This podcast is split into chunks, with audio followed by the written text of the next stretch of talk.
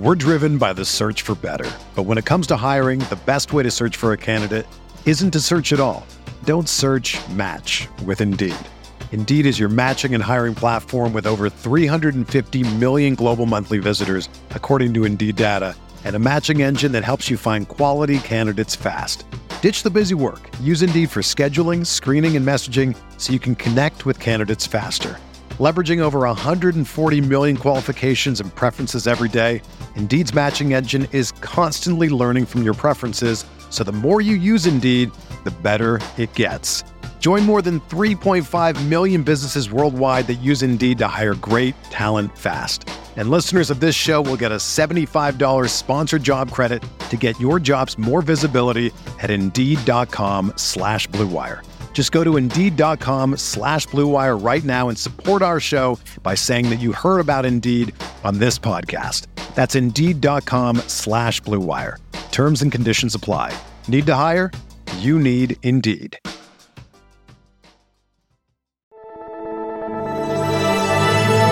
Blue Wire.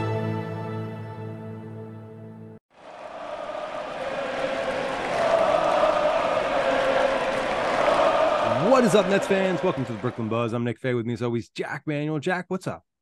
Brooklyn Bridges, baby.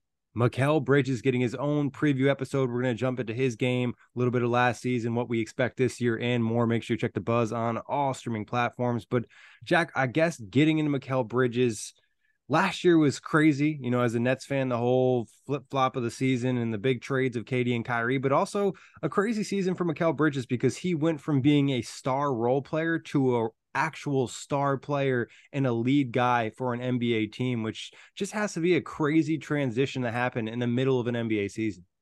Yeah, it sort of makes you think. Like we've all made the comparison point with sort of say Shai Gilgeous-Alexander, but thinking about like how many other players are out there that if they were given the Mikal Bridges chance would you know leap at that opportunity and produce it the way that he did. You know, I think Mikal is a, a a special special player in terms of his. Uh, we'll obviously get into a lot of his strengths and weaknesses, but his durability, his attitude, his personality, the more intangible things that aren't the sort of box score stuff that we'll be touching on too. So I think that this was an opportunity he was looking for. We saw it in minor glimpses in Phoenix in the absence of Devin Booker and Chris Paul at, at, different points, and you're like, hey, there's kind of a player there. And I, I remember going back in the days. I think Kevin O'Connor had like an interview with him on either the Ringer or, or one of the podcasts that they did, and he's like, you know, I'm not just a three and D player. I'm a three and D and more player. Like I can do some some stuff, and he's going to be asked to do some even more stuff this year, as we've sort of heard at media day. Yeah, and just looking back at a stat line for last season in the 27 games with the Nets in the regular season, finished with 26 points, 4.5 rebounds, 2.7 assists, one steal, just over a half a block, shot very efficient from the field, 47% from the field and 37% from three, and just a dramatically increase workload. So to see the efficiency maintain while taking on a bigger workload, getting more attention from the defense, and just overall, you know, showing different aspects of his game, I think it was just so impressive. Yeah, the dynamism to his game and the the versatility to his game. We all knew that he is an elite defensive player. Like if you've known basketball and followed Mikal Bridges since he entered the league, you're like, oh, this guy is a defensive dynamo, and you want him to be your star role player. It's the reason why the Memphis Grizzlies were trying to give up every pick in the world to try and get him.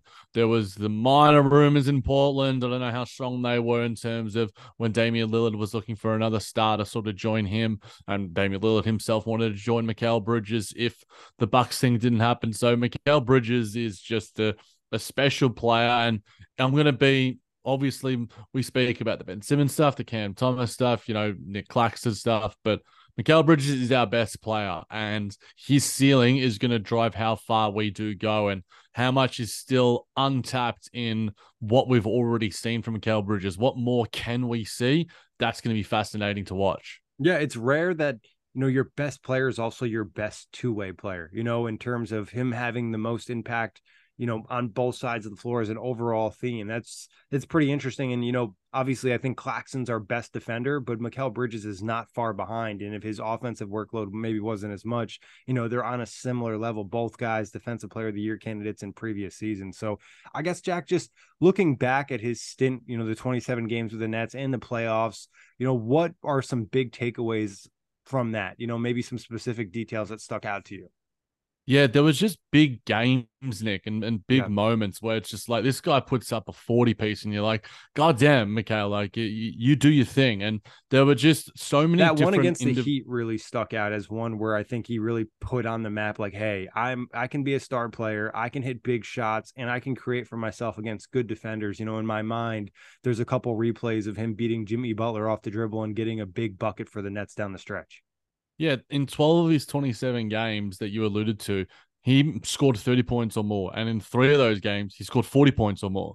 You know, the, the game against Atlanta was a, another massive one. The game against Orlando, unfortunately, a loss, but that Miami game certainly did stick out too. And both, the, all three of those games that he scored 40 plus in 35 minutes, 34 minutes, 36 minutes. Like, it's not like he was playing 47, 48 minutes like he was at different points in the season and in the postseason. So, he is a, the the dynamism and the growth of his shot making and the development of his offensive game. You know, I I I looked at so religiously and so borderline obsessively at his free throw numbers, and we'll get to his strengths in a little bit, but.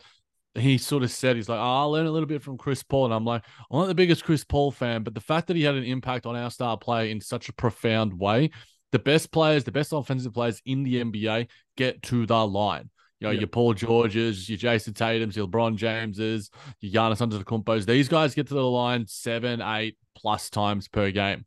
And Mikal did that. That was, you know, just something that I was really, really, you know, just awesome. It was great to see. And, you know, he's – he the, literally the doubled up his his free throw attempts. You know, from the part of the season with Phoenix to where he was in Brooklyn. Like doubling up is a, t- a tough thing to do for any statistic, unless it's you know turnovers.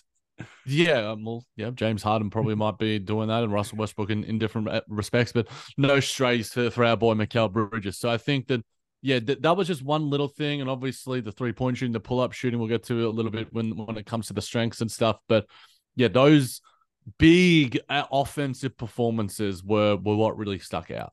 Yeah, and I think while maintaining really good efficiency, which is, you know, not super common. You know, we see volume scores or, you know, the simplest thing in the NBA is, you know, a guy goes down, someone gets their minutes and gets their shots and they can put up the production but not the same efficiency. He maintained that efficiency while showcasing new aspects of his game. You know, you mentioned shooting off the dribble. I think shooting off the dribble from three point land was probably one of the most important things that we've seen. We didn't see it probably at a big enough volume to really have a giant takeaway, but definitely a positive flash of like, wow, he can do that now. Really watch out. I think you start to see him as the season, you know, dwindled down and got into the postseason, how he was able to read coverages a little bit, and you could see some potential as a passer. I know you brought up in the past uh, some of the connections with Nick Claxton. You know, maybe that's as he progresses forward, he's going to understand where guys are going to be, and also this year he's just going to have a lot more chemistry with his team because they're going to actually have a training camp or preseason, and an entire offseason, and time to you know spend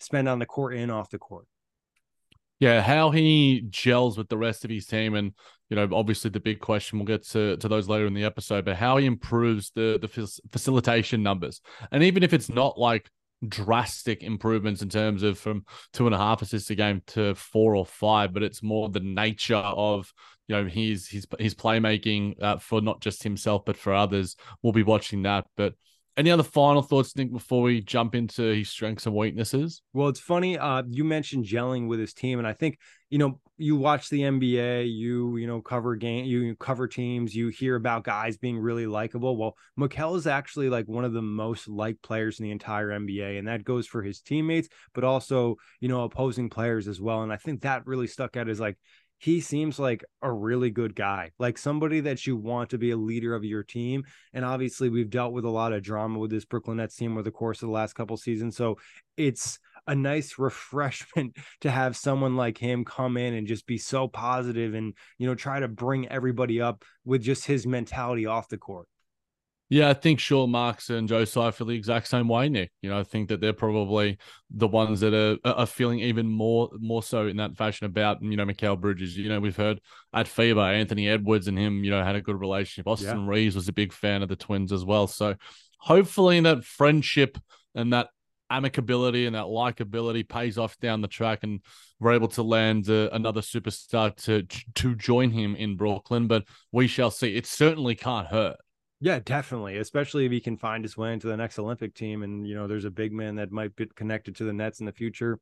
We'll leave that for another podcast, though. But, Jac, getting into strengths and weaknesses. We're driven by the search for better. But when it comes to hiring, the best way to search for a candidate isn't to search at all. Don't search match with Indeed. Indeed is your matching and hiring platform with over 350 million global monthly visitors, according to Indeed data and a matching engine that helps you find quality candidates fast. Ditch the busy work. Use Indeed for scheduling, screening, and messaging so you can connect with candidates faster.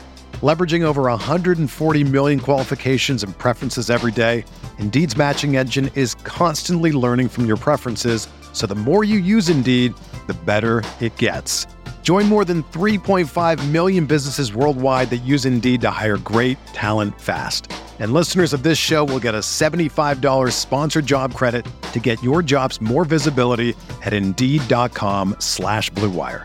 Just go to Indeed.com slash BlueWire right now and support our show by saying that you heard about Indeed on this podcast. That's Indeed.com slash BlueWire. Terms and conditions apply. Need to hire? You need Indeed what were the strengths that really stick out for you? Because there is a lot from Mikal Bridges. Yeah, look, you could go on for days and days and days, but I tried to focus on his the the biggest of his strengths. And obviously his man-to-man defense, his durability, like he's played 392 games straight. Like those are just insane numbers, especially in the modern NBA. And you go back to college and and everything, like the dude just doesn't miss basketball. It's just as simple as that. He is. We've spoken about Kevin Durant being a hooper. Like this guy is the hooper's hooper. Like Kevin Durant wishes he had the durability and the ability to be as available as as Mikal Bridges is. And they always say the best ability is availability. Mikal Bridges is probably leads the list when you come to that strength. But you know, his volume and efficiency on free throws is something uh, that we spoke a, a, little bit about. You know, I remember putting out a, a tweet uh, towards the actually a couple of weeks ago. So he shot 89.4% from the charity stripe on 6.6 attempts per game. Like it was just like insane. Like I remember there was a point where it was like him and Damian Lillard were the only guys that were shooting like nearly 90% on the volume of like five plus free throws per game. So it's sort of like when we had KD and Kyrie back here, and those guys just didn't miss free throws. Mikal Bridges sort of supplanted them, and I think he gets to the line a little bit more. And because he has that sort of gangly nature, but I think he also has the little rip throughs and little tricks here and there that he sort of learned from some previous teammates. So that to me was a big strength. And his his pull up shooting, both on yep. twos and threes, was better than his field goal shooting. He's he uh, shot as you alluded to, you know, nearly thirty seven percent from three. He shot over nearly 38% from three on on, on pull up shots on, on three point attempts. And then from the field overall, he shot over 48% on pull up. So his pull up shooting was incredibly smooth and fluid. So those are the ones that I had, and you've probably got a billion more. Yeah, I think you uh, mentioned the pull up shooting, you know, obviously the three point stuff, but he's like automatic from not just the mid range, but also the short range, which is like a unique area that you don't really think about. You know, you just think of Mikal getting in the paint and kind of just getting right in the paint, not necessarily at the rim, and just feeling automatic. And that was something that really stuck out for him and his ability to kind of maneuver around, slither, good footwork in there. Um, I think also, you know, you just saw him show an improvement in terms of the way he can create for himself and uh like you mentioned the durability stuff really sticks out because you know with the workload getting to the rim more getting more contact from the defense you expect guys to you know have some bad luck just landing on ankles and things like that and he's been super blessed in his ability to kind of just stay healthy. So you know the all those kind of areas i think you know, we could go down the list, but we really nailed, I think, the elite ones, the ones that really separate him and are above and beyond a lot of other guys. Yeah, in terms of I guess his best defensive other than like sort of man to man defense, I think you know, in speaking about what he makes him so good at his man to man defense is the fact that now the Nets are going to be a bit more defensively versatile, yep. I think is going to benefit Mikal Bridges because his screen navigation is incredible. So he's not just going to have to give up switches to to Clax and, and and maybe some other guys. Obviously, that still might happen, but his ability to go under, to go through, to go over screens is something that a few players in the NBA can do. It's sort of like him and Jrue Holiday are like the the elite of the elite at their positions at doing that. And I think that's going to allow it might, and maybe the Nets don't do that as much because it can be a bit, you know, cumbersome and, and physical and, and and tolling on on a person's body. But he is insane at that. Yeah, maybe it's more of like you save it for the fourth quarter. You know, you save it for the yeah. moments that really matter. I think, you know, you mentioned it, you know, playing in drop, not only his ability to get over screens, but even while he's fighting through a screen to still impact a shot with his length and being that slim and lanky can really help him in that aspect. So that's definitely a major plus and something we'll see more of this year, like you mentioned, with the defensive changes from the Nets. Yeah, no doubt in terms of weaknesses, Jac, what really stuck out for you in areas where just, you know, maybe he just wasn't as good as you know some of the elite skills. Yeah, I think the things that sort of stuck out is is just rebounding and playmaking for others, you know, yep. playmaking for teammates. I think that it's when you watch the game, you sort of see that. I think Mikal has, you know, an insane wingspan, but he's just sort of like KD when it comes to rebounding without the 6'10, 6'11, 7 foot height. So he can't just sort of jump up a little bit. Like, yes, to sort of fight a little bit more. And when it comes to playmaking for others, he hasn't really had the chance to sort of do that, like have the ball in his hands consistently, even in Brooklyn, because Spencer Dinwiddie had you know a pretty high usage rate and was the you know lead ball handler probably for large portions of you know Mikal Bridges' tenure as a Brooklyn net so far as well. So we haven't seen that unlocked for him. So the weaknesses are sort of unknowns, and the rebounding I think is just something he's not going to be an elite rebounder um, for for his career just because he's you know six six six seven. He's not really the the biggest strongest guy in the world. He's not going to be able to put on you know the 10, 20 kilos, pounds, whatever you want to call it. So I think that will stay something that is not subpar but average. But the playmaking is something that I think you know probably could improve. Yeah, I think, like you said, playmaking for others is an area where he needs to get better because he showcased an ability to create for himself last year. Teams are going to react to that. We saw Philly react to that in the playoffs. There's going to be double teams. You're going to see different defensive coverages. Now you have to adapt and make the right pass and, you know, set guys up and help the team have success. Like you mentioned, rebounding, not great. You know, he can kind of get away with it, though, because he does spend some time essentially at the two because of some of the versus versatile lineups the Nets can play. So you don't feel as bad if your two guards not, you know, rebounding well, but if he's playing a little bit you know, up, you know, at the three or the four at times. Like you want to see him improve, but at the same time, like you mentioned with KD just being slim, there's always the risk of you know going up in the ankles and all that nasty stuff that we don't want to talk about or bring, you know, bring the idea to the pod. But I think that's really the two areas where if he improved, you know, rebounding, which I honestly probably don't care about as much. I think it's just reading the defenses and creating for others. I also think Nick, because as we were chatting, it reminded me, and this probably this chat about weaknesses will pertain to uh, areas of improvement as well. Uh, he's scoring and shooting in the clutch. Like he just wasn't given those opportunities. He, you know, Cam Thomas, Spencer and I will say he Cam... needs to demand the ball more in the clutch. Yeah, no doubt. Like he's his volume, as I was, you know, just uh, about to talk about, Cam Johnson had more shots than him in the clutch. Cam Thomas had more shots than him in the clutch, and Spencer Dinwiddie had more shots than him in the clutch, and his efficiency was really poor as well. So for him, it's going to be about like, hey, I'm the guy on this team. Give me the goddamn ball. And yes, Spencer Dinwiddie was pretty efficient, you know, in terms of you know uh, when you're looking at clutch numbers and, and and percentages and such. But I think it's going to be more about the growth from Mikal Bridges that will take us there. We know what Spencer is, whereas there's untapped, and we had so many arguments about why the hell is Spencer taking these clutch possessions. Mikal Bridges is there. Where is his fourth quarter scoring? Why isn't Mikal Bridges getting the ball? There were people saying that at freaking FIBA basketball when he was dominating, yeah. and he just didn't get the basketball in second halves of of big games. So hopefully that trend doesn't continue in Brooklyn like we saw in the latter points uh, of the season in Brooklyn as well, was sort of Spencer being given the ball and, and him sort of doing his thing on, in isolation. So hopefully Mikal gets given those chances because I think he's just a, a better offensive player. I think his playmaking is subpar in comparison to Spencer Dinwiddie, but when it comes to scoring, I think I, I want the ball in Mikal Bridges' hands, and if he misses certain shots here or there. You know, his release point is really, really high. I just think he's a, a, bit more fluid of an offensive player, and he can get to the line pretty goddamn well too. You know, Spencer can do that as well, but I, I want to, I want it to be in Mikal's hands. You know, give him the ball in clutch situations. Let our lead superstar, you know, dictate what's going to happen in, in big games. Yeah, I think another area that sticks out to me too is that I forgot to mention is his ability to deal with contact. I think, you know, now being a lead offensive player, you're going to deal with a more physical defense and you need to be able to handle that. And sometimes that'll lead to more free throws, but also you can't get pushed off your spots. And we saw that happen in that Philadelphia series. So dealing with contact, having counters for the way they're going to play you, especially getting to the rim and understanding, you know, you can use your length. And I think last year we saw some of his layup package, but I think it could probably expand a little bit more.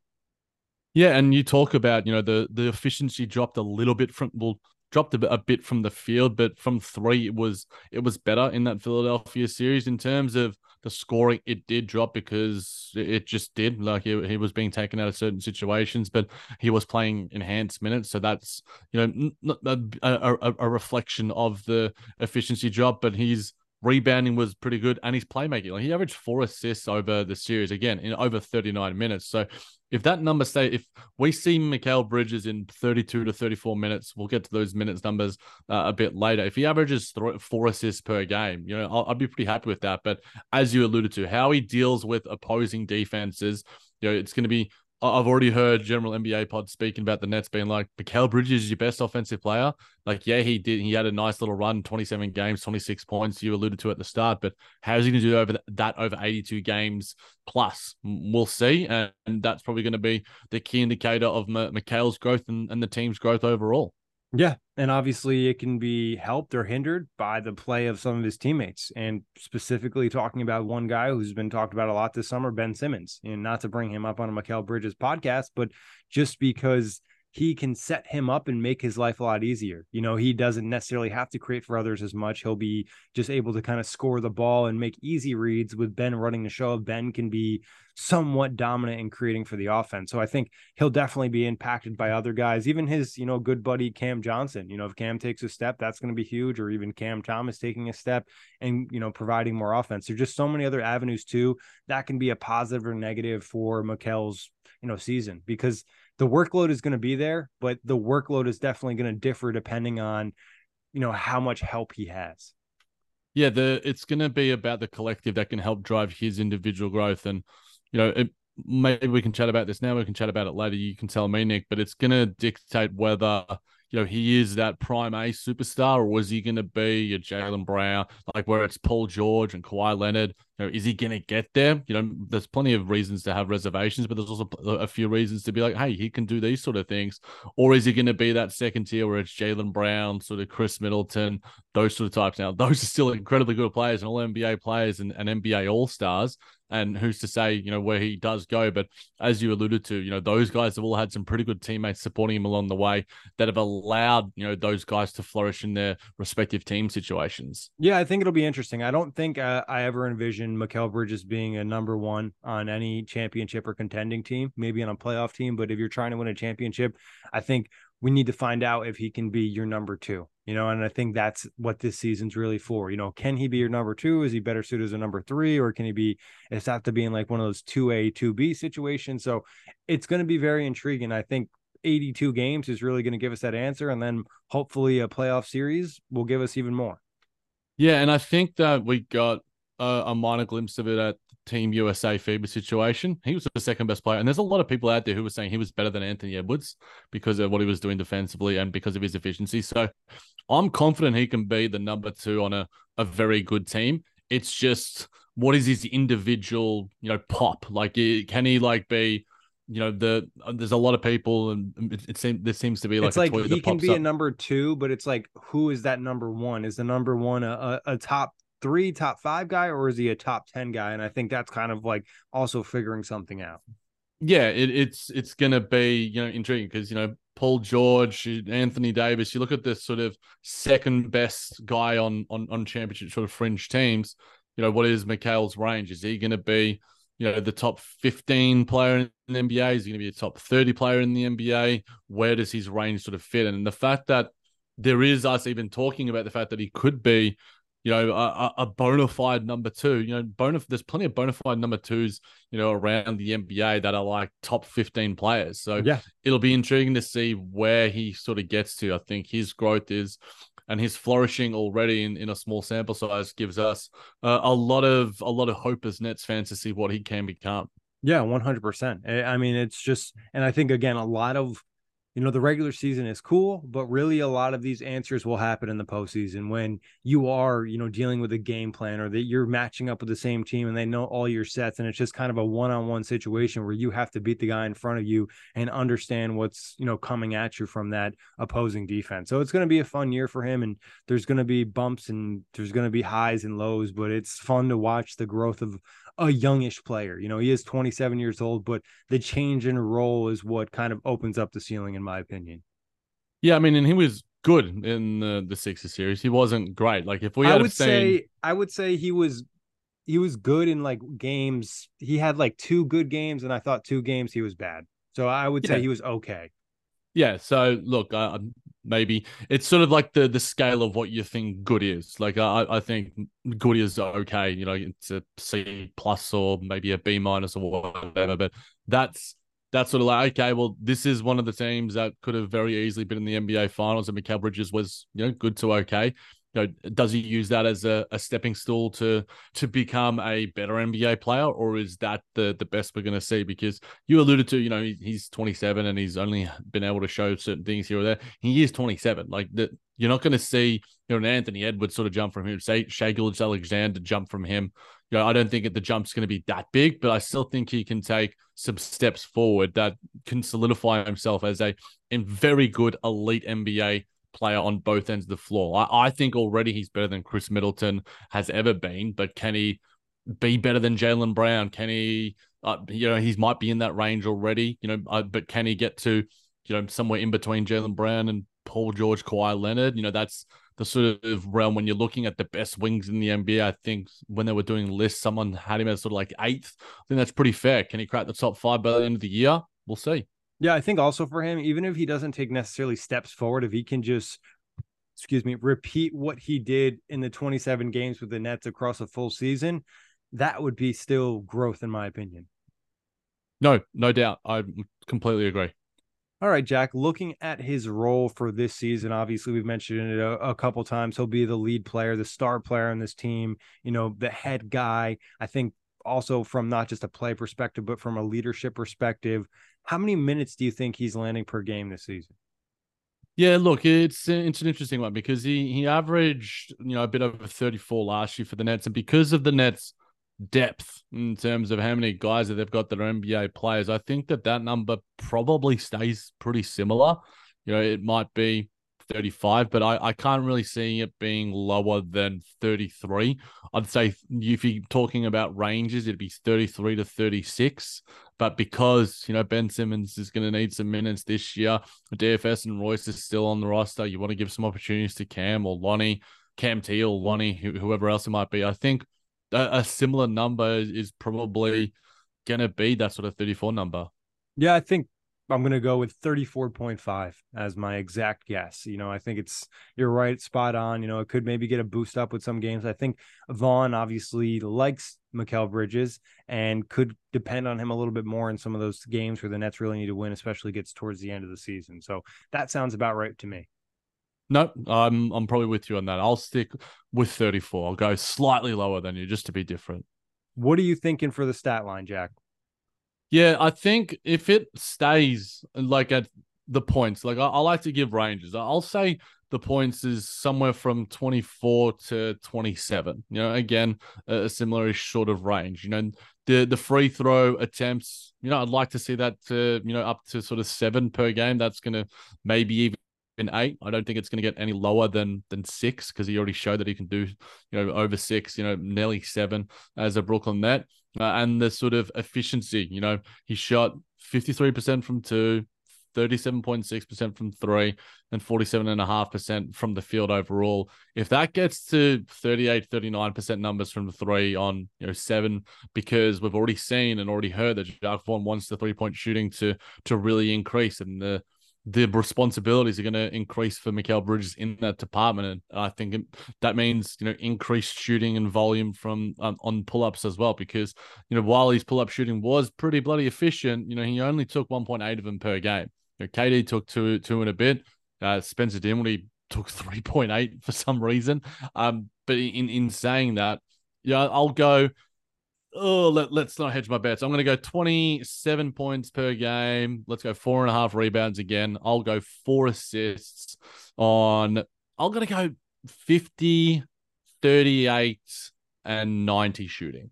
Wow. Yeah, I think that would be a really efficient season. I think I'm a little lower on the field goal percentage. I think it'll be closer to that 47, maybe even at the 46 range, because I think he's just going to see more attention. You know, it's not going to be as big of a surprise, but also that's why I like the assist numbers to hit four, because I think you'll see not like crazy double teams, but just more attention when he's getting the ball because that's what you're thinking about with the Brooklyn Nets now. You know, that's the guy that you're looking to stop and slow down. And I think the points will probably stay around the same just because, like you mentioned, the three point attempts could be up while some of the other efficiency might be slightly down, in my opinion. So, you know, I, I agree 25 to 27 sounds pretty good for Mikal. And, you know, there is also a possibility where he really pops off and maybe it's even higher.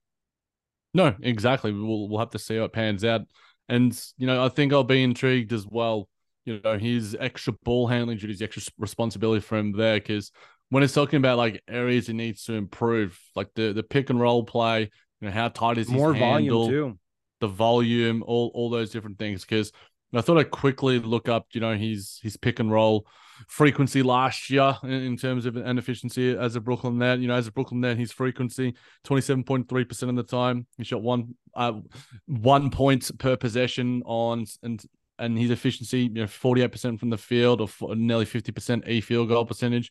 You want those numbers to increase. You know, you, you compare that to say, you know, Spencer Dinwiddie 38% of the time.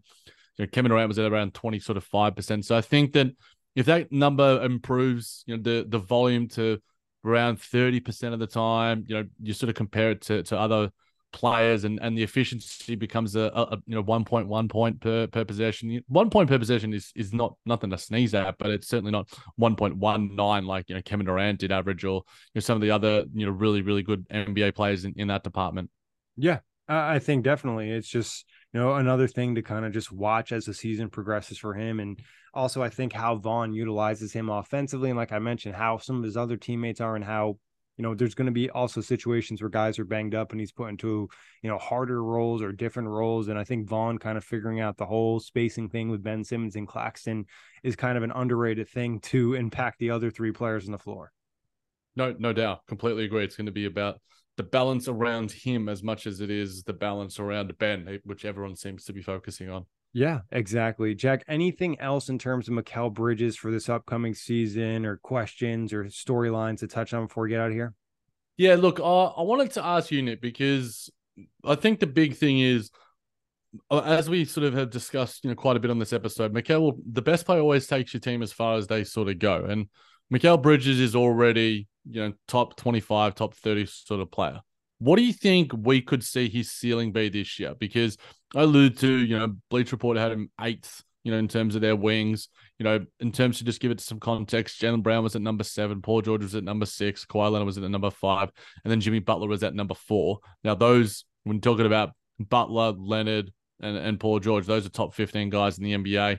Jaylen Brown, who still hasn't practiced his left handed dribbling, um, is probably a, a little bit lower. But where do you think the ceiling is for Mikal Bridges? Like, is the ceiling the roof? Is the ceiling like a genuine All NBA contend contention, or is it All Star contention? I think All Star definitely is realistic, and I think All NBA and the back end, you know, third team, the last guy to get in.